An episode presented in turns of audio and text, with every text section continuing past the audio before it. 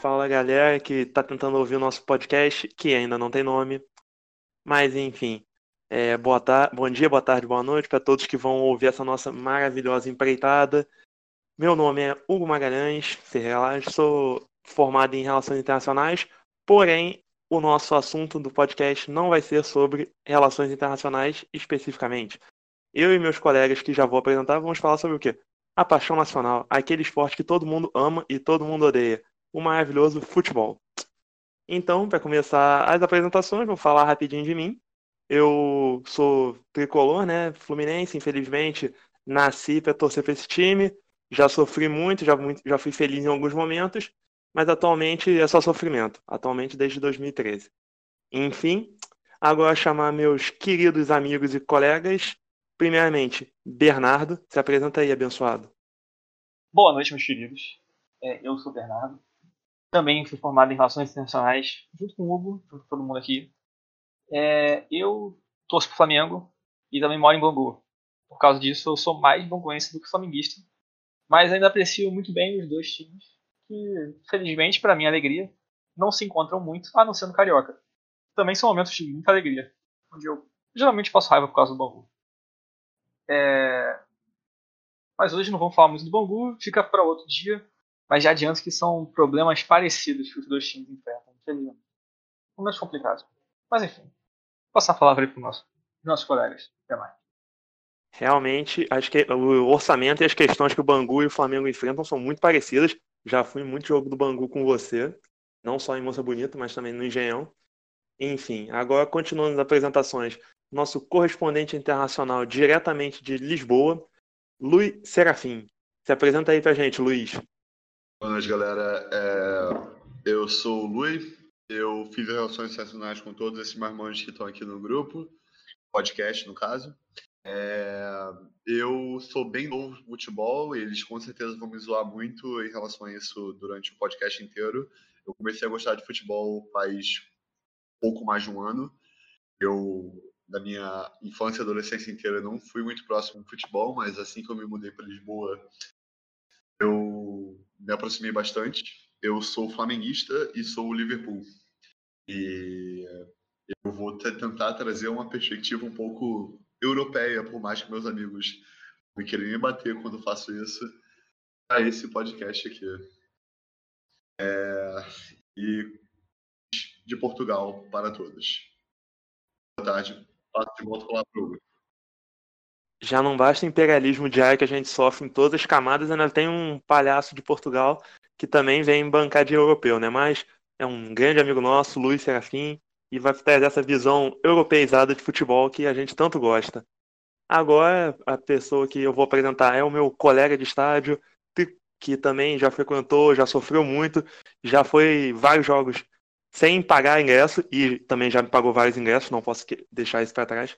É o Rafael Tristão. Fala aí, rapaz. Opa, boa noite a todos. É, como o Hugo falou, meu nome é Rafael Tristão, todo mundo me chama pelo meu sobrenome Tristão. Eu vou nessa parada aqui compor a resistência tricolor junto com o Hugo, visto que todos os outros são flamenguistas. Eu não sou feliz no futebol desde 2012, né?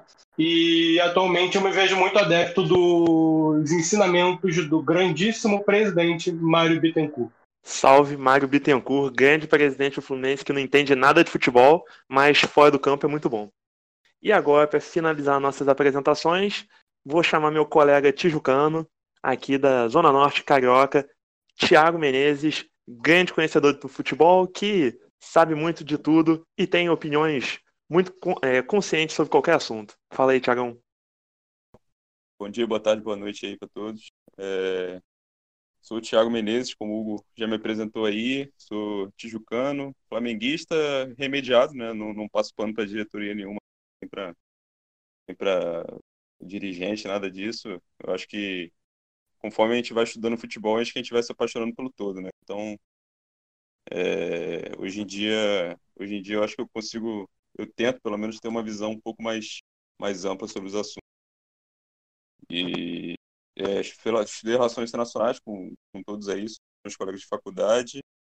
Estudei, é, tô, tô me formando em História também e tive a oportunidade de estudar futebol até do ponto de vista acadêmico. Então, eu acho que todo, toda iniciativa que tem assim, nesse sentido de produzir conteúdo para futebol, eu, eu, me animo, apesar de, de às vezes acabar fugindo um pouco um pouco do meu do meu controle assim, de que eu não consigo me dedicar nível que eu gostaria a todas elas. Mas é isso, é mais uma iniciativa aqui e vamos, vamos tentar produzir conteúdo de boa qualidade para levar você. Então, essa aí é a nossa equipe, todo mundo formado em relações internacionais, ninguém trabalhando com isso, que é muito normal na área. Como já viram, um trabalha num bar, o outro fez história, e o resto só Deus sabe o que vai fazer da vida, mas estamos aí todos juntos e vamos falar de futebol. Então, a nossa pauta de hoje vai ser um assunto que é do momento, né? E também tem vários flamenguistas aqui, eles não... um deles, inclusive, que sugeriu a pauta, que é a saída do Jorge Jesus para o Benfica. Então, você que vai começar dando sua opinião, espero que polêmica, sobre essa questão. Luiz, começa aí pra gente. Galera, é, partindo do princípio de Portugal e como flamenguista, muito engraçado a, a saída do Jorge Jesus do Flamengo. Eu trabalho num bar de, em Portugal, mas todos nós somos brasileiros. O meu chefe é um flamenguista tenho e e não acreditou até o último momento que o Jorge Jesus ia sair do, do Flamengo, mas que os indícios eram bem claros. A gente essa discussão aqui em Portugal existe há muito tempo. As pessoas vêm falar comigo perguntando: ah, o Jorge Jesus vai sair, ah, quando vai ser o dia que o Jesus vai sair? E eu, como flamenguista e brasileiro, entendia: não, não, agora Jesus chegou em, em Brasil e vai ficar. Porém, na última quinta-feira, sexta-feira, se eu não me engano, é... eu estava num shopping center com a minha namorada e o... saiu a notícia de que o Jesus tinha saído oficialmente do Flamengo, vindo para o Benfica. Nesse momento, Portugal parou. É... Foi muito engraçado, porque tudo que estava acontecendo em volta de mim, o shopping inteiro ficou parado, estagnado. As pessoas pegaram o celular, todas as TVs que estavam ligadas no shopping só mostravam uma notícia falando que depois de cinco anos Jorge Jesus regressa ao Benfica e o que que significaria Portugal. Jesus foi um grande participante do Benfica, levou ele para as competições europeias e fez um, algo que o Benfica não vê muito, muito tempo. O Benfica atualmente pode ser considerado um time bem fraco aqui em Portugal e na Europa, com certeza, porque Inclusive, agora o Benfica perdeu o Campeonato Português para o Porto. E eu gostaria muito de ouvir a opinião dos meus amigos aqui sobre o que, que isso significa, o que, que eles acham que isso vai acontecer. Então, agora vou chamar nosso outro colega, Thiago, flamenguista, moderado, como ele próprio falou, apesar de já ter sido acusado de falso flamenguista, mas ele tem boas opiniões sobre o clube. O que, que você acha, Chagão? Você acha que foi uma que, que, você achou de como tudo foi levado? Porque foi meio escondido, mas não tão escondido. Porque a diretoria do Flamengo não falava nada, mas tinha todos os indícios que o Jorge Jesus ia sair. E assim, não, o técnico tem obrigação nenhuma de também ficar dando explicações, porque para diretor e presidente demitir o técnico, eles não, não avisam nada, só chega no dia e demite. O que, que, o que, que você achou da condução? De, o que, que você, como flamenguista, está sentindo agora? É, então, vamos lá eu acho que a, a torcida do Flamengo se dividiu praticamente em duas, vamos dizer, duas, duas facções. É, os que acham que o Jorge Jesus agiu dentro ali da, das regras, né, de que ele fez tudo certo e apesar de ter toda a moral que ele o Flamengo não ganhava quase quatro décadas, então ele tinha uma moral gigantesca, né? com essa moral. Então essas pessoas que, é, sabe, acham que ele, que ele agiu dentro do, do da normalidade ali, do âmbito profissional do futebol.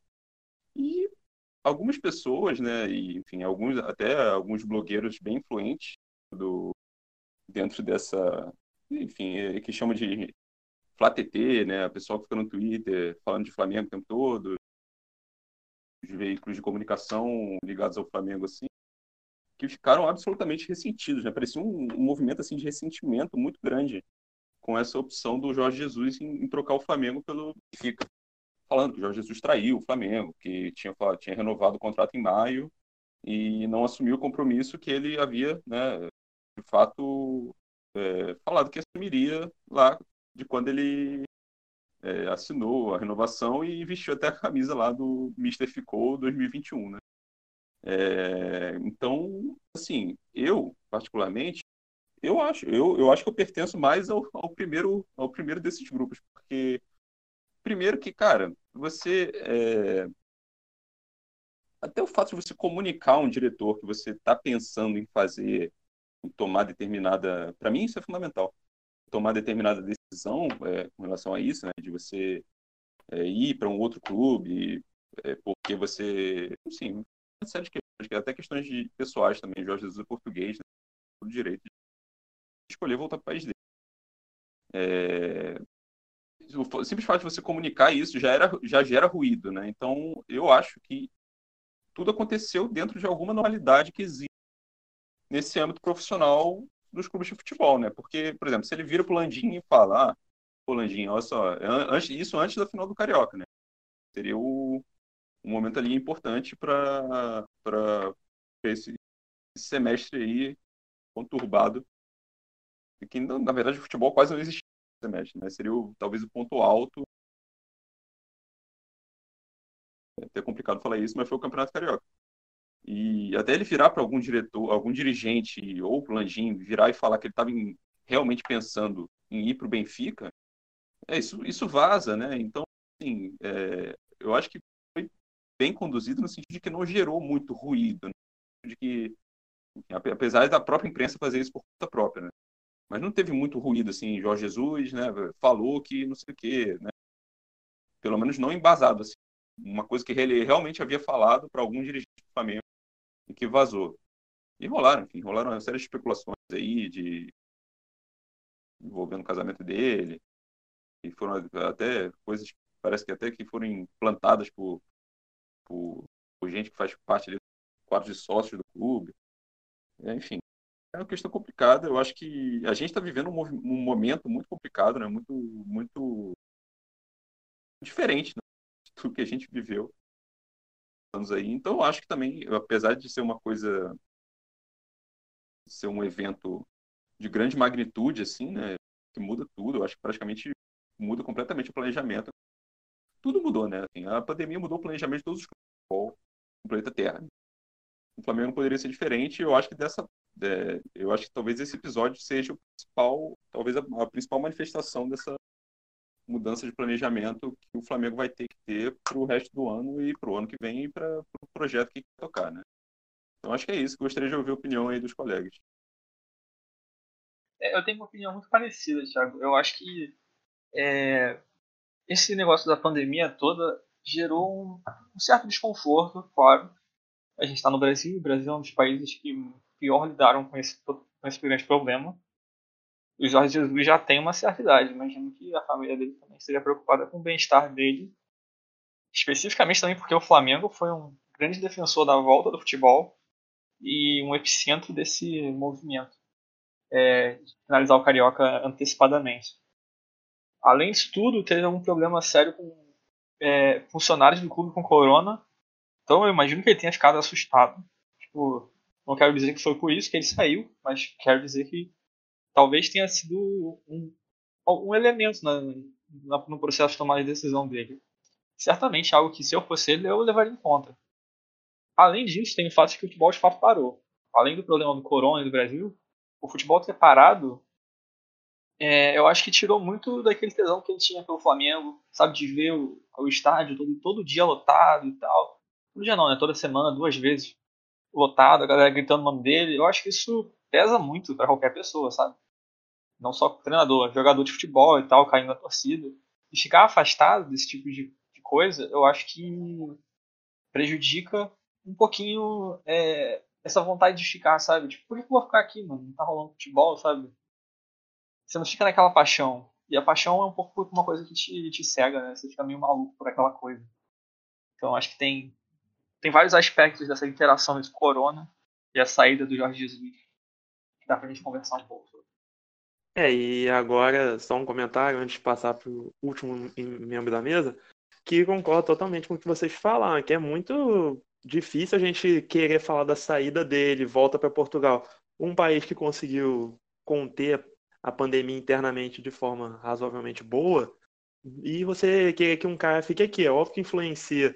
Ele tá no Brasil, numa, nessa confusão desgraçada que tá aqui, tem mais casos no Rio de Janeiro do que em Portugal, e achar que isso não mudou nada a cabeça dele. Desculpa interromper, Hugo. É, só para não passar a informação aqui, é, Portugal está com um grande problema, principalmente Lisboa, para onde Jorge Jesus está vindo, com a volta do corona. Obviamente, o número de casos e o número de mortes não chega perto do que está o Rio de Janeiro, mas em vista da Europa, assim, Portugal já é um lugar que as pessoas estão abrindo os olhos bastante, porque o número de casos na grande Lisboa, que é a área por fora de Lisboa, está aumentando muito. Então, a gente controlou bem a, a, a quarentena e o lockdown, com certeza. Porém, agora, com a, com a abertura de volta dos comércios e tudo mais, a gente tem um grande problema. As festas ilegais são um grande problema aqui. A gente não sabe, a gente vive aqui com, a, com medo de que o lockdown volte a qualquer momento. É, eu trabalho no bar, como já foi falado aqui, um bar de cerveja artesanal. A gente agora está numa restrição de, tipo, a partir das oito, a gente não pode mais servir cerveja ou qualquer bebida alcoólica, a não ser que seja acompanhado de refeição. Então, justamente para evitar pessoas bêbadas na rua que ficam mais sociáveis e se abracem e machucados referentes a bebidas. Então, essa, essa imagem que Portugal tem de ah, é um país que foi exemplar na luta do corona, não é 100% verdade. Sei que a gente é o pior de todos, obviamente não é pior que o Brasil, é melhor que muito lugar aqui na Europa, Porém, a gente ainda tem muitos nossos problemas. Desculpa interromper. É, realmente, eu acho que todos os países têm esse, têm esse problema, né, de que em algum momento vai ter um surto de volta. A própria China, que foi muito elogiada, né, também teve um surto de volta do corona. Todos os países têm em algum momento isso. A grande questão é que o Brasil não tem volta, né? Porque se você nunca faz uma quarentena decente, você nunca toma as medidas certas, não tem volta. Você vai ser eternamente os, o centro da pandemia. Mas, enfim, falar tanto do Covid. Agora, perguntar para o nosso colega Tristão, o que, que você acha, futebolisticamente falando, dessa saída do, do Jesus para o Benfica? Você acha que isso dá o fim da era Jesus? Ou você acha que é possível um outro bom técnico vir aí e dar continuidade para esse excelente trabalho do técnico do ex-técnico do Flamengo, né? Ou você acha que os dirigentes vão voltar àquelas práticas bem ruins de contratar um técnico que eles não tenham muita base, daqui a três, quatro meses vai demitir, vai contratar, não sei, o Luxemburgo da vida, ou algum técnico brasileiro medalhão. O que, que você acha, Tristão? Bom, como tricolor, eu acho que minha primeira, meu primeiro sentimento com a saída do Jorge Jesus é de alívio, porque esse negócio de hegemonia flamenguista no futebol brasileiro e carioca não é muito agradável, mas ao mesmo tempo um leve desapontamento, porque o Fluminense está no começo de um trabalho e mesmo assim, em três jogos, o que se pode dizer é que houve um baile tático do time do Fluminense contra o Flamengo de Jorge Jesus. Brincadeiras à parte, é... eu acho que o elenco do Flamengo ainda é bastante qualificado, não tem muito por que esse time regredir de forma visível, pelo menos não no curto prazo, a não ser que se concretize a saída de jogadores como Gerson, que está sendo especulado no próprio Benfica do Jesus. Mas. E Bruno Henrique, né? Mas eu acho que é, é um pouco incerto cravar nesse momento como é que esse time fica. Até porque é muito incerto cravar qualquer coisa em relação ao futebol no cenário atual, mas depende muito de quem eles trouxerem. Se conseguirem trazer um técnico qualificado, é, pode ser que realmente se estenda essa, esse momento de domínio, ou pelo menos do Flamengo sendo um dos principais clubes de futebol brasileiro. Eu acho muito difícil que isso não aconteça com o time que tem. É, mas eu acho que é isso. E você, Thiago, o que, que você acha? É possível que o Flamengo continue se e se perpetue como a grande potência do futebol brasileiro, que assim, o time tá lá, mesmo que tá, se especula que vai sair o Gerson e tá, supondo que saia um Bruno Henrique. É claro que são perdas de grande nível, mas você não acha que com reservas minimamente decentes, tipo o Michael, que é bom jogador, é, tem o Vitinho também, que é bom, e também as pessoas falam que o Gerson vai sair, o Bruno Henrique, mas eu imagino que eles vão ser vendidos, né? Eles não vão chegar e vão ser dados pro Benfica. Então, eu não imagino o Flamengo pegando esse dinheiro e queimando. Eu penso que eles vão contratar alguém. O que, é que você acha que é possível, mesmo com uma ou duas saídas, é possível o Flamengo se manter o time mais forte, competitivo em todas as frentes? O que, que eu acho? Eu acho que, na verdade, o sucesso no futebol, é, cada vez mais, né? Ele vai de uma um encontro entre, o, entre o, a dominância financeira, vamos dizer assim, você ter boas contas, né, contas em ordem ali, você conseguir fazer, fazer dinheiro, né, basicamente. E você ter um departamento de futebol que saiba de futebol, né. É, o Flamengo, a gente como flamenguista pode falar bem disso, porque a gente é, tem, tem essa ideia aí do, é, de pagar, enfim, pagar dívidas, né, de ordenar, ordenar as contas do clube tudo, desde 2013, né, com a era lá do Bandeira de Melo, e né, que deu muito certo né, nesse de você conseguir gerar receita, né, e cada vez mais diminuir as dívidas né, do clube e tal. Mas foi uma época de que a gente amargou é, o cheirinho, né? Na época lá que, que até os rivais zoavam muita gente por conta disso, né? Por, porque justamente não, não tinha esse trabalho de futebol que, que agora eu acho que vem, vem sendo feito pelo encabeçado pelo, pelo Marcos Braz aí. Né? É, e se mantiver né, nesse caminho, você ter o, o equilíbrio, um equilíbrio financeiro da instituição alinhado a uma proposta de futebol né, que faça sentido, né, que consiga ser competitivo. E não apenas de futebol, acho que de esporte como um todo, porque o Flamengo, é, desde a época do Bandeira, tem essa ideia de se projetar como um, um polo de excelência de esportes olímpicos também. É, até agora, enfim, até o Bernardinho, eu sei que o assunto é futebol, né? Mas o, até o Bernardinho chegou no Flamengo agora, né, para talvez um projeto aí de vôlei mais robusto do clube. É, eu acho que demonstra bem isso. Então, assim, eu nunca acreditei muito nessa nessa ideia de que o futebol brasileiro vai tende a uma espanholização, porque eu acho que o futebol brasileiro tem características muito únicas e que talvez impedem um pouco isso. É, talvez eu veja mais o futebol brasileiro talvez como mais próximo ao, ao que seria a Premier League, né? Sei, assim, que tem vários, tem poucos, é, vamos dizer, polos de poder, mas são mais, mais polos de poder do que um futebol, um futebol espanhol, por exemplo. Entendeu? Eu acho que outros clubes conseguem muito, é, alinhando justamente, como eu disse, é, o, a parte financeira do, do, clube ao, ao desempenho de um departamento de futebol, é, os dois conseguindo ali é, construir uma competitividade que, que, seja consistente todos os anos, conseguem facilmente, é, é, pelo menos igualar ou até bater o Flamengo. Né? Então, é, eu como flamenguista fiquei chateado, como o Tristão aí disse que, que se sentiu aliviado pelo, pela ida do Jesus, eu fiquei chateado pela, pela ida dele, né? que tivesse saído. Mas eu acho que o clube tem plenas condições de manter a continuidade desse, de, disso, desse projeto que iniciou com, com a era Jesus. Que eles chamam de era, mas o Bernardo disse nas nossas conversas, durou seis meses só, então seis meses na prática, né? futebol podendo rolar. Então a gente pode até discutir, entrar nesse assunto aí e ver qual é a opinião de cada um. É, só porque eu fui mencionado na conversa, vou, vou botar rapidinho o meu comentário os colegas que não estavam no nosso grupo de WhatsApp. É, é, o seguinte, é que eu, assim que o Jesus saiu, acho que logo que eu vi a notícia, eu notei que estavam chamando de a era Jesus no Flamengo. Eu pensei comigo, porra, calma aí, né, velho? Uma era? Quando se fala em uma era, você pensa, sei lá, Agora a gente viu a última, a última, o último arremesso, né, nome da série em português, do Michael Jordan. Netflix há pouco tempo. Trata sobre a era do, do Jordan no Chicago Bulls. O cara ficou lá, porra, sei lá, 14 anos. Ganhou títulos em 6 anos seguidos.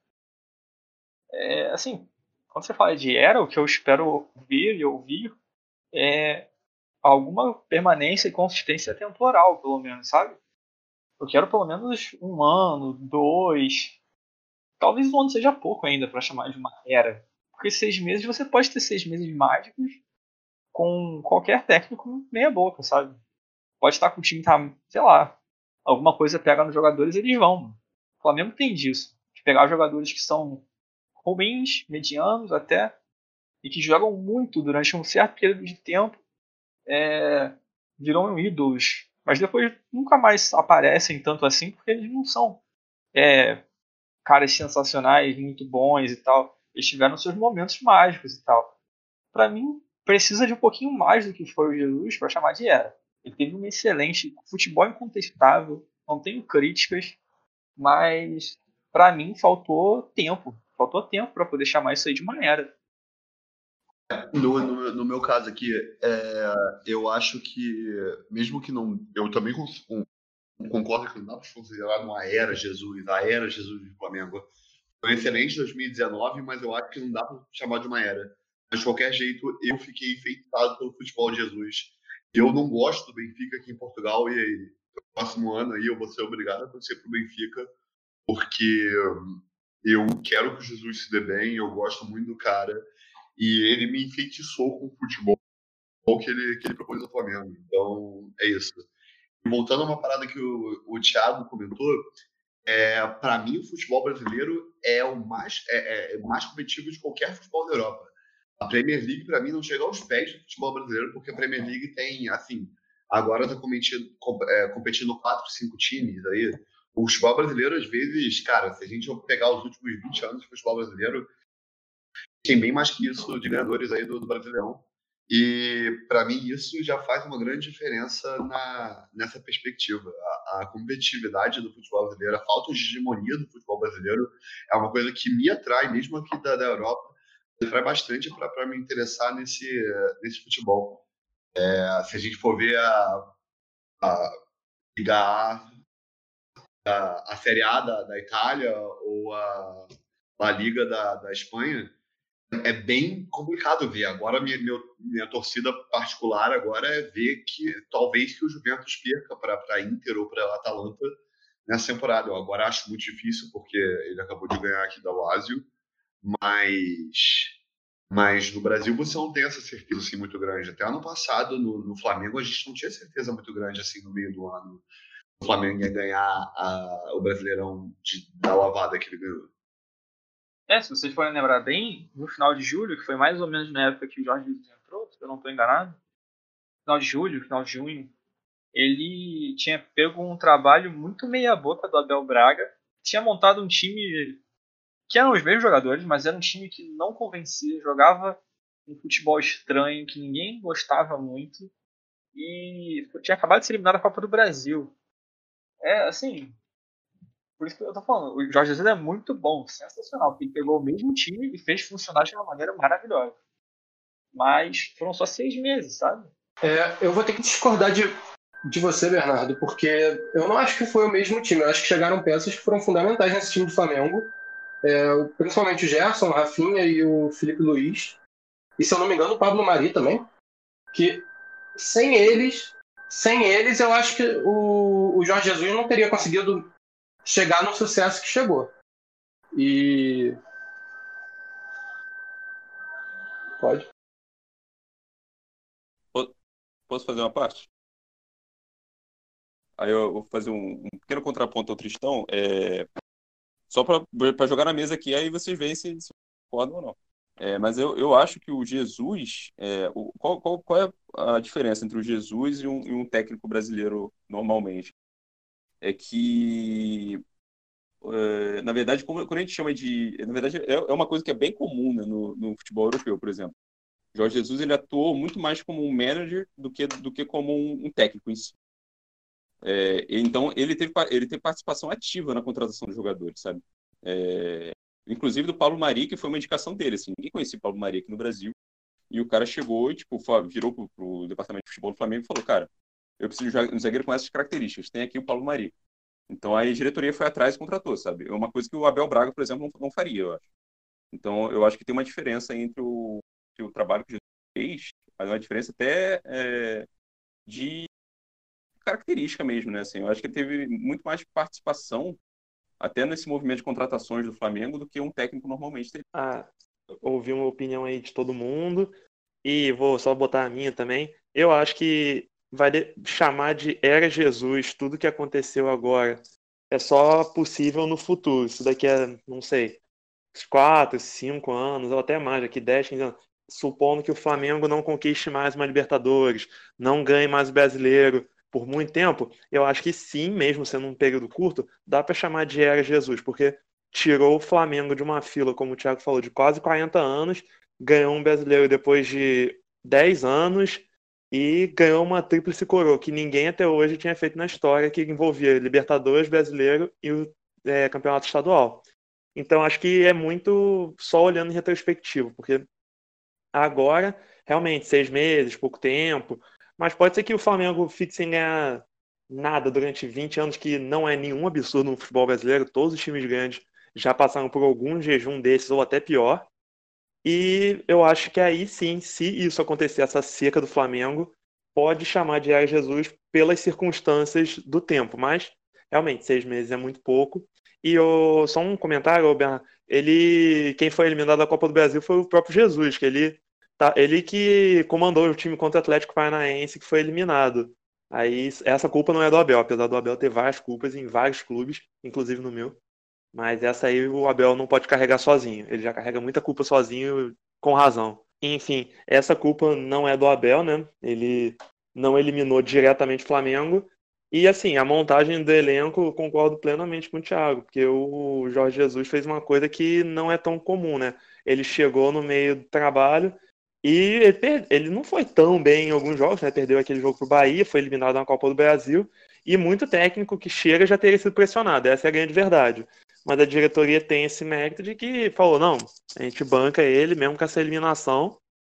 E eu acho que ele tem muitos méritos, ele mandou trazer peças específicas também, e ele que fez o time jogar, né? Porque a maioria, da, tipo, o Gabigol e o Bruno Henrique já estavam no Flamengo, mas o Abel não conseguia fazer render. O Arrascaeta, o Abel falava que não podia jogar junto. Então, acho que o Jesus tem sim muitos méritos. Mas enfim, agora eu vou passar a palavra pro Alguém quer fazer mais algum comentário sobre o assunto? Eu faço. É, eu lembro dos primeiros jogos do Jesus, se eu não me engano, já era o Jesus, já não era mais o Abel. O, assim que o Jesus chegou no Flamengo, é, ele fez uma, uma partida na Libertadores aqui no bairro holandês, aqui em Lisboa, vendo muito bêbado com alguns amigos meus. As pessoas estavam zoando a minha cara, ele perdeu os 2 a 0 pro Melec. As pessoas falavam que ah, o Flamengo nunca vai nunca vai campeão da Libertadores, as pessoas. O, o, Flamengo ganhou muitos olhos aqui em Lisboa por causa do Jesus. Mas aí o Jesus fez uma volta gloriosa aí e ganhou. Então eu não acho que dá para dizer que o Jesus chegou e fez a divindade do Flamengo. Ele sabia como o futebol funcionava. Então ele já sabia tudo que ele podia fazer. Ele entendeu o time e conseguiu aplicar a, a, o que ele sabia para o time. Eu acho que está muito bom. Eu acho que o assunto tá ótimo, mas temos que ir para os finalmente. Agora, antes de chegar ao final, queria saber a modesta opinião de cada um de vocês sobre qual é o futuro do Flamengo, se ele vai almejar títulos ou se realmente o Jesus que fazia tudo, ou e também assim, se vocês quiserem, cada um pode dar uma opinião de quem que você quer que seja o próximo técnico. Por favor, não falem Guardiola, porque vamos tentar mandar, manter o mínimo aqui, né? Mas, tipo, vocês podem falar. Calma aí, calma aí, deixa eu chamando. Mas podem falar o técnico que vocês quiserem com o um mínimo de razoabilidade, né? Se quiser falar Guardiola também pode. Mas, enfim, vamos começar com o Bernardo. O que, que você acha, Bernardo? Você acha que o Flamengo vai lutar por títulos? E quem você acha que pode ser o novo técnico? É, eu acho que o trabalho que o Jorge Jesus fez é muito marcante e não dá pra gente ignorar ele quando pensando no próximo técnico do Flamengo. Nesse sentido, eu não chamaria é, grandes medalhões que são conhecidos como retranqueiros no Brasil, justamente porque eu não acho que o time do Jorge Jesus é um time que vai se dar bem jogando de uma maneira retrancada. Tem que botar o time para frente, tem que ser um cara ofensivo e um cara que pense muito no toque de bola. Por isso eu vou sugerir um cara aqui, que eu sei que é muito querido pelos nossos amigos fluminenses, que é o Fernando Diniz. Ele eu acho que tem um futebol ofensivo e o time do Flamengo tem as peças táticas corretas para fazer a filosofia de futebol dele funcionar de uma maneira talvez satisfatória. Pode ser que dê errado, mas eu acho que seria uma aposta que eu gostaria de ver, no mínimo. Vou deixar aqui minha opinião que Fernando Diniz, gênio, problema que não sabe defender e não consegue fazer muitos gols. Ele só tem esses dois problemas que não parecem importar muito no futebol. Mas enfim, falando de Fernando Diniz, o que, que você, Tristão, da Resistência Tricolor, acha do que vai acontecer no futuro flamenguista? Você acha que eles vão conquistar alguma coisa? Não, eu sei que é complicado a gente falar sobre isso, que a gente torce tudo de ruim, mas o que, que você sente? Você acha que o time vai conquistar alguma coisa? E quem você gostaria, gostaria não, né? Mas quem você prevê como técnico dessa equipe do Flamengo? Olha, quem eu gostaria eu acho que eu concordaria com o Bernardo. Ver o Diniz no Flamengo seria muito interessante, porque os times dele realmente não sabem defender muito bem.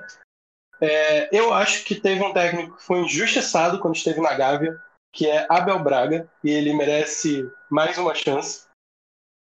Mas, falando sério, se se como for confirmado, não confirmado, mas eu vi que tinha uns rumores de que o Flamengo ia tentar trazer o Sampaoli, que foi acabou de ir para o Galo, e se isso acontecer, é, eu acho que pode ser que o time mantenha um altíssimo nível, mas corre o risco de, do ponto de vista dos outras torcidas do Brasil, acabar consolidando uma imagem que não, não acho que seja muito legal para um time ter, que seria de um vilão do futebol brasileiro.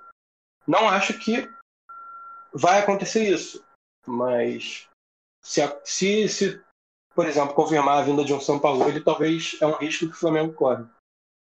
Mas com o time que tem, acho que qualquer técnico que venha que não tente reinventar a roda vai tem grande chance de ter sucesso. E você, Thiago, nossa ala moderada do flamenguismo, você acha que estão ventilando muito o tal do Leonardo Jardim, que fez um bom trabalho num ano com o Mônaco, chegou na semifinal, se eu não me engano, da Champions. Você acha que esse seria um bom nome para continuar empilhando taças no Flamengo? E se você não achar, você preferir outro, qual seria o seu nome? E também você acha que a sua equipe vai continuar sendo campeão ou vai voltar aquele mormaço de 2017, do famoso cheirinho? qual a sua opinião sobre isso? Bom, é, cara, eu achei muito interessante esse, esse palpite aí do Bernardo que tem um, um, bom nome para treinar o Flamengo. Eu, realmente, em todas as especulações que rolam aqui, é, nos grupos né, de flamenguistas, Twitter e tal, é, eu não, não tinha visto assim, ninguém ventilar esse nome assim. Aí eu achei, cara, eu achei muito interessante o ter. E eu dei uma boa risada quando o Tristão falou do Abel Braga. É, achei, achei que foi um, um palpite também muito, muito diferente, né? Mas foi, foi, bem, foi bem humorado, eu achei. É... E eu, cara, eu concordei com o Tristão quando ele falou que não pode ser um cara que tem que, que quer reinventar a roda, sabe? Que quer mudar tudo porque acha que tem, vai, vai ter uma proposta de trabalho completamente diferente da do Jesus e vai dar certo. Eu acho que isso não seria aceito nem para os próprios jogadores. Então tem que ser alguém que vá dar continuidade ao trabalho de Jesus, sabe? É, e é, eu acho que o nome do Leonardo Jardim, tá, é, até para ficar um pouco mais no, sem talvez talvez é, talvez fazer coro aí com, com algumas pessoas algumas que já conhecem né, o trabalho desse treinador é, de justamente né que ele viria no ele viria na verdade com a indicação do próprio Jesus é, parece né não é verdade mas parece que ele indicou o nome dele para treinar o Flamengo é, e seria um cara que conseguiria dar essa continuidade né. É, até por ser da, da mesma escola do que o Jesus mesma escola de futebol do que Jesus. Então, necessariamente, assim, eu, eu vou de Leonardo Jardim, mas necessariamente teria que ser alguém que tivesse na cabeça, qualquer um, qualquer um que chegar tem que ter na cabeça, na, na, na mente, que vai dar continuidade a um trabalho que deu muito certo no passado. Sabe? Não significa que vai continuar igual, né? Vai, ah, vai continuar é, aquele velho papo de que time, time que está ganhando não se mexe. Não, o time que está ganhando se mexe, mas se mexe pouco. Então, eu acho que teria que vir um cara nesse contexto aí de dar continuidade. Agora, para encerrar esse assunto, o que, que você acha, Luiz? Qual seria o técnico ideal para substituir o Jorge Jesus? Pode. E você também pensa que é possível o Flamengo se tornar hegemônico aqui no futebol brasileiro, ganhar alguns títulos no futuro, né? Eu não digo ganhar todos, é, Copa do Brasil, Brasileiro, Libertadores, acho Mundial, acho bem difícil. Mas o que, que você pensa? Fala aí um nome que você gostaria, acha razoável, e seus, sua perspectiva para o futuro flamenguista. Bom, eu ouvi muito, alguns boatos, eu, eu, até me impressionei que vocês não ouviram, mas eu ouvi alguns boatos que o técnico do atual do River, o Galhardo, vai para o Flamengo. É, e eu acho que seria um excelente técnico para entrar no Flamengo. Ele, para mim, o que ele fez com o River Plate foi muito bom na última temporada. E não sei se ele conseguiria é, assim, afixar a hegemonia que o. a, a pseudo-hegemonia que o Jesus criou. Porém, talvez ele conseguiria trazer a Libertadores de novo para o Flamengo, que é uma coisa que eu, que eu gostaria muito de ver. É, e basicamente é essa a minha opinião. Então é isso, rapaziada. Estamos chegando ao fim do nosso primeiro episódio de um podcast que ainda não tem um nome definido, mas vamos pensar nisso aí. Ô, Gui, Gui. Fala aí, Kigdon. Qual é a sua opinião, cara? A minha opinião? opinião? Ah, eu acho. Opinião agora vou dar duas. A de tricolor e a de, pessoa que quer ver o futebol. A de tricolor eu espero que o Odair Helman vá pro Flamengo e faça um excelente trabalho que ele já executava no Fluminense, com 0% de posse de bola, retranca e jogar por um, um gol na, e acabar perdendo, sendo eliminado na Sul-Americana por um time chamado União La Calera. Essa é a minha opinião de tricolor. Mas a opinião séria, eu acho que se contratar um técnico minimamente decente, não digo nem só de estrangeiros que as pessoas estão veiculando, assim, até o próprio Roger Machado do Bahia, acho que ele faria um ótimo trabalho no Flamengo, seria uma ótima vitrine para ele, mas eu acho que ele é um dos poucos técnicos brasileiros que eu boto nessa lista. Enfim, acho que o Galhardo é muito difícil, né? Porque o cara acabou de perder a Libertadores pro Flamengo na final. Ele, aí ele ser muito tra... isso seria muito trair, ele sair do time e ir pro outro que foi campeão em cima dele no finzinho. Aí seria complicado. Mas eu acho que o mais possível mesmo, eles vão tentar trazer algum técnico português, que diretor brasileiro tem essa, né? O técnico dá certo, aí eles aí começa a fazer tudo igual. Aí tem que ser um técnico português. Então, ou vai ser o Marco Silva ou vai ser o Leonardo Jardim. Acho que qualquer outra coisa seria muito surpreendente e até ousado. Mas, e eu acho que no futuro próximo, de novo, torço para o Flamengo não ganhar nada, mas sendo minimamente razoável, é muito difícil que o time não consiga beliscar pelo menos uma Copa do Brasil. Que é um time muito forte, agora com essa mudança das cinco substituições, só vai forçar ainda mais os times com elenco fraco, os times com um bom plantel vão ter muito mais facilidade de rodar. Então, eu acho que é isso. Mas agora, vamos ao nosso final do nosso podcast sem nome, o nosso episódio piloto, e a gente vai fazer uma rodadinha rápida perguntando para cada um recomendações de série, filme, novela, podcast, programa de rádio, é, GIF animado que gosta de assistir, para cada um dar uma, um, leve, um, um breve pitaco de recomendações para todos. Vamos começar aqui agora pelo nosso querido flamenguista moderado, Thiago. Pode ser, pode ser sobre qualquer assunto ou tem que ah, acho que se for sobre futebol é até um, é um pouco melhor, mas se também não quiser falar sobre futebol, não tem problema não. Não, eu, eu, é, eu cheguei, eu, eu tava vendo aquela série do do Netflix que tem, né, do English Game, que ele fala, na verdade, ele fala sobre as brigas, né, que envolveram ali o início do, do futebol, futebol que a gente conhece, né, futebol moderno, que surge na Inglaterra, no contexto da Revolução Industrial e tal. E, na verdade, brigas que envolvem a profissionalização do esporte, né? Ele, ele pega ali a história dos primeiros jogadores profissionais de futebol e, claro, dá uma romantizada, né? E bota ali um, um romance no meio, né? Uma, uma, uma relação entre o jogador e mulher e tal. Mas eu acho que o contexto é muito interessante, né? Esse contexto de que é o contexto da profissionalização que aconteceu no início lá do futebol, que eu acho que na verdade está é, acontecendo algo parecido hoje em dia, né? Para é, efeito de comparação, assim, eu acho que os papéis profissionais dos jogadores de futebol estão constantemente mudando aí, né?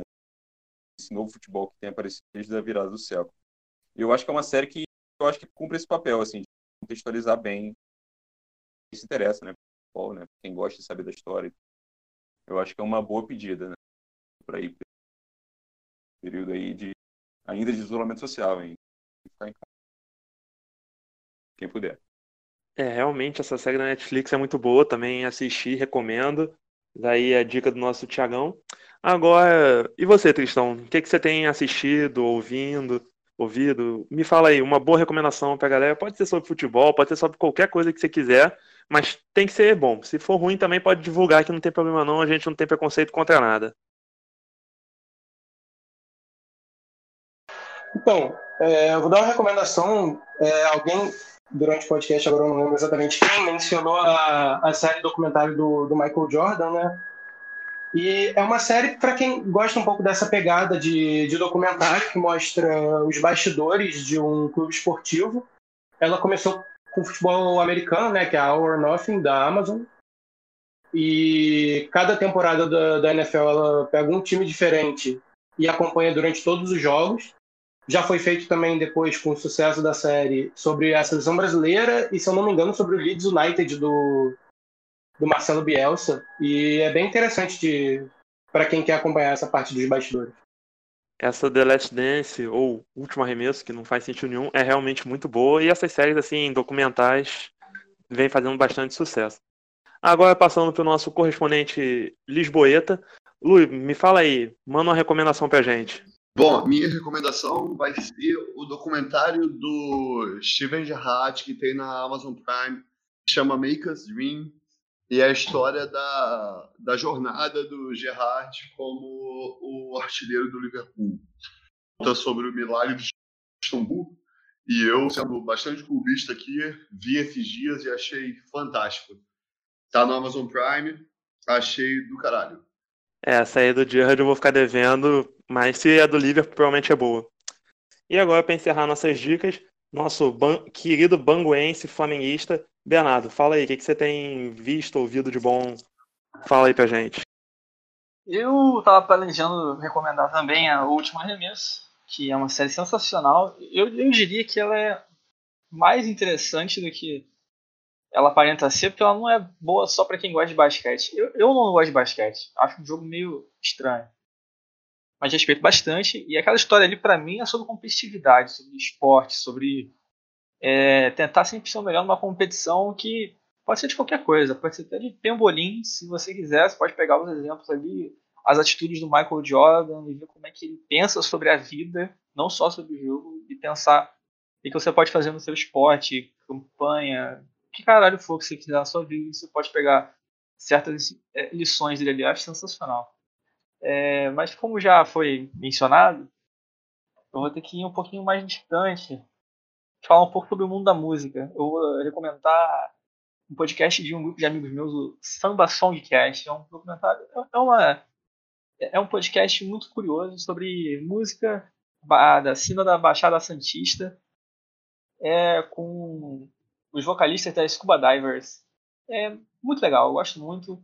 Sempre ouço nos meus momentos de transporte público completamente chato.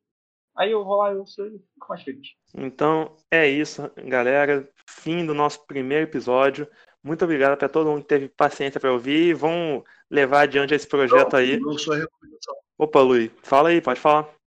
Recomendação, meu querido, você não deu. É verdade, acabei esquecendo de dar a minha recomendação porque eu não tinha pensado em nenhuma recomendação.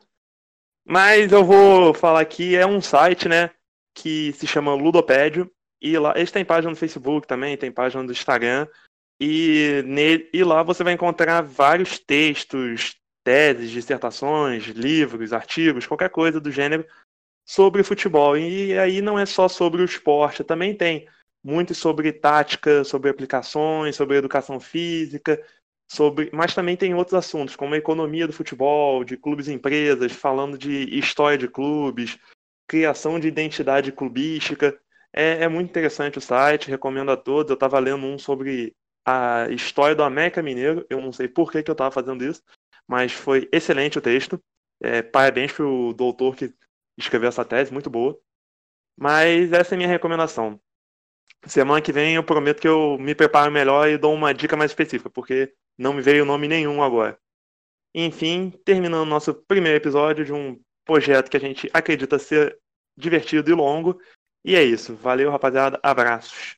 Boa noite, galera. Abraço. Forte abraço. Muito obrigado. Abraço, abraço, pessoal. Tchau, governo chinês.